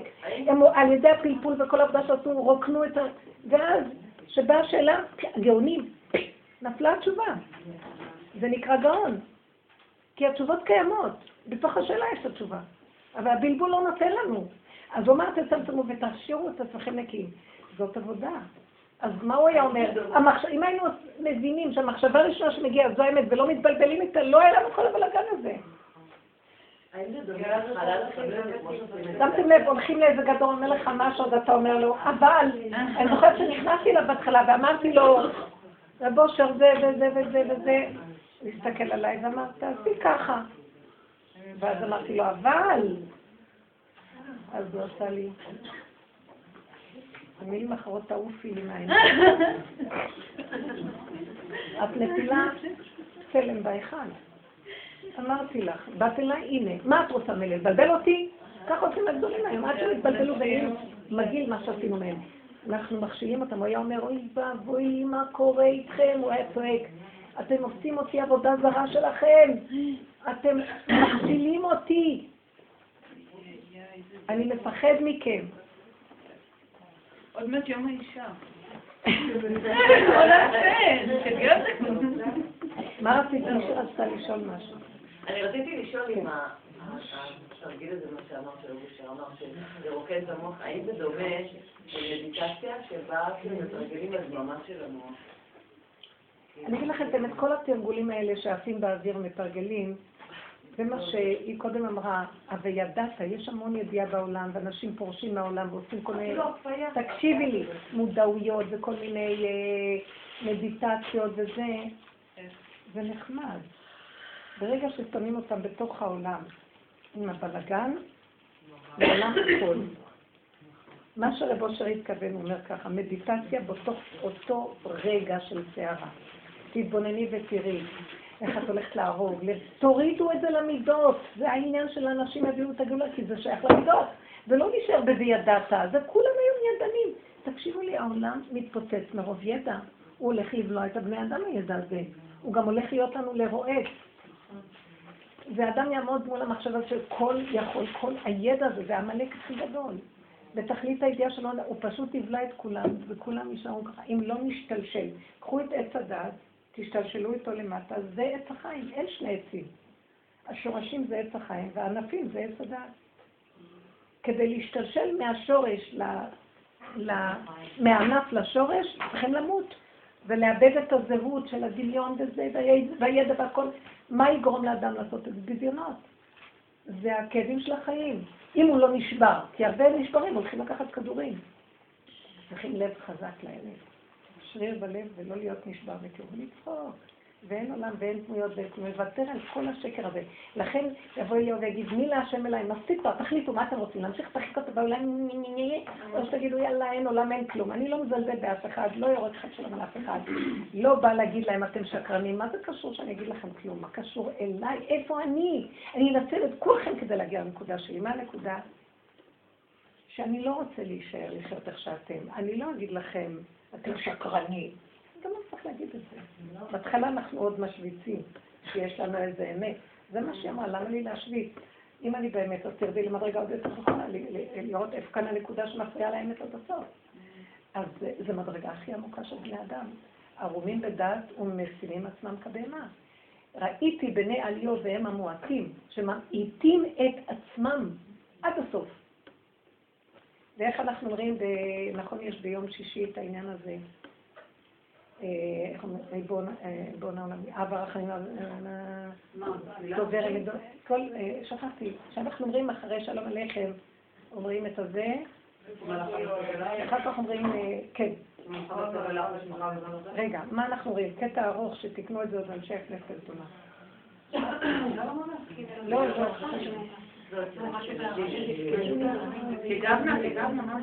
מלך אדיר, מלך ברוך, מלך כל האלף בית זה זה, ואחר כך מועידי אני לפניך, על כל החסד שעשיתם אתה. ברוכים המלאכיך הקדושים שעושים רצונך. בכל אופן, בסוף כתוב, חבל שאני מתוך מיעוט עוונות. רב אושר היה אומר, מזכן לקדש הסוף, איך, איך? מזכן לקדש הסוף תורף מתוך מיעוט עוונות. אז רב אושר היה אומר, אלה בני אדם שמרוב שהם ראו את העוונות שלהם בינם לבין עצמם בשורשים הם התמעטו. זה ענבים. מתוך מה אני אגיע לשמחה? מתוך מיעוט העוונות. שהעוונות שאני רואה, מי אני? העוונות. החסרונות שלי מביא אותי להתמעטות. זה מה שהיא סיפרה פה, השפלות הנורא שאני רואה מי אני. זה מאוד יפה, מתוך מיעוט עוונות. מה זה מיעוט עוונות? שנעשה קצת עוונות, לא הרבה? זה נשמע מוזר. תביא אותי לשמחה מתוך שיש לי רק קצת עוונות, לא הרבה. לא מתוך מיעוט עוונות, שהעוונות מביאים אותי להתמעטות. זאת אומרת, הפגם שאני מסתכל בו ואני רואה מי אני, מה בכלל כולם פה. אם אנחנו עובדים ברמה הזאת, המקום הזה מביא אותנו למקום של יסוד נקודת האמת. למה אמרתי את זה? איפה הייתי בדיבור? לא זוכרת. לא חשוב. לרוקן, לחשוב. לרוקן, לחשוב, לרדת לנקודה, ולשאול ביחידה שלי ביני ובין עצמי. עכשיו, מה קשור לכולם? גם פעם עוד הייתי אומרת, הם לא, אני כן. אין עולם, אין כלום. רחמנות על העולם. אני הולכת כל היום ואומרת, רחמנות. רחמנות על כל מה שזז, רחמים על ביבי הזה, אני מרחמת עליו. סליחה, אני לא יודעת מה אומר לו, אני יותר גרועה, אני יכולה, מי יעמוד בכזה דבר? מי עומד בכלל? זה ממש שאנחנו צריכים את הישר, מינוס הרשע לא יהיה העורף. זה פשוט הרס, מה שקורה. ובכלל כל העולם, מה העם היפה בציון? אז מתוך השפלות הזאת, אני פשוט בוכה להשם, אני אומרת לעצמי. עכשיו, השידוך הזה האחרון שהיה, זה השפלות הזאת. וכל בני ביתי מסתכלים. אה, אמרתי לכם, אליהו הנביא אומר, מי להשם אליי, די, תחליטו איפה אתם עומדים. ופתאום אני רואה שהשידוך הזה עשה איזה ברור. אז הם מסתכלים עליי, וזה עשינו אירוסים בבית. מה אתם רוצים לבוא עם התלבושות והקשקושים וכל ההצגה הזאת. פשטות, אמת, כל אחד הביא והיה מתוק. ובסופו של דבר שכינה שורה, למה שלא ניקח את השכינה ונחזיק אותה? הבית זה הדבר הכי חשוב בעולם. מה לי לתת את זה לעולמות האלה? אמרתי להם, לא אכפת לי, אני מוכנה ללכת לעולם, אבל עם החתולים והפחים והבני אדם ביחד אוכלים שם לא מוכנה. זה היה אצלך בבית? אני רוצה להגיד את התרגיל הזה, אני צריכה להבין אותו. נגיד אם הבת שלי אומרת לי, אמא, תעשי החלטה, את לא יכולה להתבלבל ככה. ואני אומרת, אוקיי, אני צריכה עכשיו להיות בוגרת, אני צריכה להוציא החלטה. ואומרת, אני לא יודעת. אז בקטע הזה, כאילו, לרוקן את המוח, כאילו, אני לא מחליטה, השם מחליט, זה הקטע? רגע, יש לך בלבול, גם זה לא נכון להגיד השם מחליט. באמת לגמרי, איך שזה כאן קורה, אתם יודעים שזה גם כן סידרנו לעצמנו בתוכנה של עץ הדת, השם שיושב בשמיים והוא המחליט. גם השקר הזה פירקנו אותו. ברור שבגלות יש כזה דבר, כי אנחנו בשקר הזה. זה, השקר סידר אותו גם שאני עומד בכיסא. אבל מלא כל הארץ כבודו. אם הוא רוצה הוא מדבר עם משה רבנו בין הכנובים, אם הוא רוצה הוא מדבר איתו איפשהו רק, ומלא כל הארץ כבודו, למה הוא צריך לצמצם את עצמו בין הבדים ולדבר? אין מקום שהוא פנוי ממנו. בכל מקום אשר תקרא את שמי אבוא אליך וברכתיך. באיזשהו מקום, בדרך הזאת אנחנו חיים עם השכינה כאילו, זה לא שיש השם ואני קיימת פה. מי פותח את הפה? מי מרים את היד? אם אני נושמת, מי נותן לי אוויר? אני לא מציאות בכלל, זה רק האני, אני, אני הזה, זה בליל של דמיון שמסדר לעצמו מי הוא. שנייה אחת, רק מביא לו ניסיון, בכלל מתפרק ולא יודע איך קוראים לו. זה דמיונות. אבל הבשר ודם החי, אז הכל זה הוא יתברך, אז הוא כבר לא יושב בשמיים. אז מה שיגיד השם, אתה תחליט לי. אני לא אומרת ככה. אנחנו צריכים, קודם כל, אל תדברו עם השם. השם של הגלות הוא לא אותו דבר. יש בין השם של הגלות לבין גילוי שכינה פה, מעבר של תוהו ובוהו. אין כלום. עכשיו, במקום הזה אני אומרת, תסתכלו רגע, מוכנה לסבול את האין כלום הזה? אדם מתפרק בתוהו ובוהו. קודם כל הוא צריך להגיד, ריבונו של עולם, הדיבור זה, זה השם. אני לא יודעת מי זה השם, פעם ידעתי. אני, אני לומדת ספרים, וואו, כל הספרים, דברים, דברים עמוקים, גדולים, לא יודעת מה. בסוף קורה שאני לא יודעת שום דבר. אני רק יודעת מהי האמת, שאני לא מכילה כלום. אני בלחץ, אני במתח, אני בכאבים, ואני מפחדת שאני אהיה בכפירה. ואז אני אומרת לו, אז, אז מה אני יכולה רק להגיד? ריבונו של עולם, המוח שלי מתפרק לי. וכל מה שידעתי קודם, פתאום אני רואה שזה רק ידיעה. באמת אמרתי, השם, השם, השם, זה רק דיבור, מה שפתיים? איפה אתה נעלם לי ברגע שמשהו קורה ופתאום אני צועקת על השני וכועס, איפה נעלם לי האלוקים האהוב שלי, שאני אומרת השם, השם, השם, השם? משמע שלא היית גם קודם, זה רק נדמה לי. אני מסדרת אותך. מי שמגיע לדרגות של התבוננות ואז מה, אבל בכל אופן ברור שאתה קיים, כי אני נושמת מאיזה מקום, לא? משהו מסתכל מהעיניים שלי, זה לא הישות שלי. ואז אני מתחילה להבין שהשם מתחיל להתגלות אליי ממקום אחר, בתוך הבשר ודם. כשיבוא משיח יהיה תדהמה נוראית. הטבע, איך שהוא ככה, זה גילוי השם. מה שהמוח הזה מסדר, זה ריחוף משוגע. יהיה ככה, יעשו, ישחטו את כל החלק הזה. אז אנחנו צריכים להתחיל להתכונן, להבין, שמה שנשאר לי, שאני באיזה מצב של מצוקה, המצוקה נוצרת כתוצאה מזה שאני מדומיינת, והיא עושה לי את המצוקה, שאין לי הכנעה לקבל, שאיך שזה ככה זהו, כי זה רצונו יתברך, כי אחרת הוא לא היה קורה. אני לא יודעת מה הוא, מי הוא, איך שזה ככה זהו. ומה שנשאר לי זה רק לדבר איתו את המצוקה שלי, הנשימה שלי בפה. משיח. כאן. נו, כל הגדלות והידיעה והבנה וספרים ושאלות, תשובות, קושיות, הכל מתמעט ונהיה פשטות כמו תינוק על אימו, כגמול על אימו, כגמול עליי נפשי, ואני אומרת, תעזוב אותי רגע, אני לא יודעת למי אני אומרת אפילו, הדיבור זה הוא. המצוקה זה הוא, הוא במצוקה ובדיבור, הוא בשאלה, הוא בתשובה, הוא בהכל, ואיך שזה ככה זה... תעזור לי, רק שאני לא אהיה במצוקה. נהייתי במקום כזה קטן, כל התכלית שלי, ואני רואה ככה. אני לא יודעת מהו.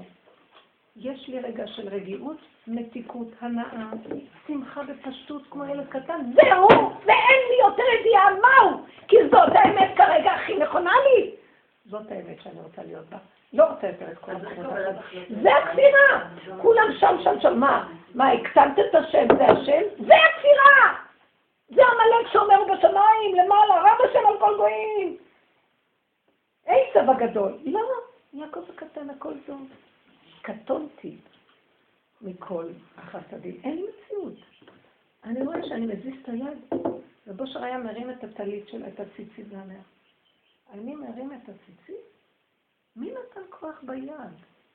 מי נתן את הציווי? מי? אין לי מציאות. אם הרמתי את הציציות, זו הוכחה שיש חי וקיים. ראיתם איפה הוא גילה אותו? זאת האמת הכי פשוטה. אנשים באו אליו עם הגדלות שלהם, עם הזה, והיה לו סבלנות. זה כוח אלוקי. היו באים אליו אדמו"רים. אדמו"ר אחד, אשתו, האדמו"ר והאישה באו אליו. את האישה הוא הכניס את האדמו"ר וישב בחוץ. כי האדמו"ר בא עם כל הבקט שלו וכל האוהב מזוקים וכל הסיפור שלו, עם הגולת זהב. והאדמו"ר הזה היה, היום הוא אחד עובדי השם הגדולים, עדיין הוא אדמו"ר, אמר לו, תשאר אדמו"ר, אתה לא צריך להיות, הוא רצה לבוא לחסידות של, לא, רצו להקים חסידות, הוא אמר, אני לא רוצה חסידות, כל אחד, הרבי מגור בא אליו עם כל התלמידים. אמר לו, תישאר הרבי של גור. באו אליו חילונים, רצו לשים כיפה, תישאר איך שאתה. בא מזרוחניק, רצה להפוך לשחורה. שאתה, תיתנו נקודת עבודה בפנים. הסוף לא יראו את החיצוני, יראו מי אתם בפנים. אז הוא נתן מקום של עבודה. זה דברים שצריך להבין, האמת היא בפנים. והיופי הזה שכולם התלכדו שם, כל מיני מילים. קבצנית עם תלמיד חכם הכי גדול ואיזה אישה זרוקה ופרסייה עם מנהלת מוסד מדומיינת, ומה לא. והכל מצטופף ל... אבל רב אושר היה אומר, אוי לנו מיום הדין והתוכחה שיראו לבן אדם, יפתחו לו את הסתום ויסגרו לו את הפתוח, ויראו לו מי באמת תעבדו. אני מזהיר אתכם. אז עכשיו שיבוא המקום הזה שיגיד מי להשם אליי, זה כאילו מה אנחנו עושים? להמשיך עם המהלך הזה? או ללכת לנקודת האמת. עכשיו שימו לב, בלי מהפכות חיצוניות, בלי זלזול באף אחד. עולם כמנהגו נוהג. אחד כזה שעובד עם עצמו בהתרוקנות, מתהלך ברחוב, ישועות באות לידו לכל אחד שמסביבו. וככה לאט לאט נר אחד, נר למאה, העולם מתחיל לקבל תודעה חדשה. אל תדברו יותר מדי. מי שלא רוצה לשמוע ולא מוכן, אל תדברו. תהיו. שקט. אמת פשוטה, וזהו. אין גדלות, אין חשיבות, אין פרסום ואין כבוד גברת. ו... אבל השכינה מתהלכת בתוכנו. תגידו לי, הייתם באים כבר 15 שנה לשיעור הדפוק הזה אם לא היה כאן שכינה? אבל נלך עם האמת, וזה... איך אמרה לי המחותנת, הסבתא המחותנת אומרת לי, מחבקת אותי ואומרת לי, צרור מרוסק של עצמות מחבק אותך. ובכזאת שמחה. איזה פנים, איזה אמת פשוט. אני מודה להשם. איך את מכינה שיעור? אני לא מכינה. לא אמרת לא, זה באמת, הבשר ודם. כאבים. הכאבים, תגידי לי, אני גם... אל תדברי עליי, כי רגע אחד הקטרוג יתחיל.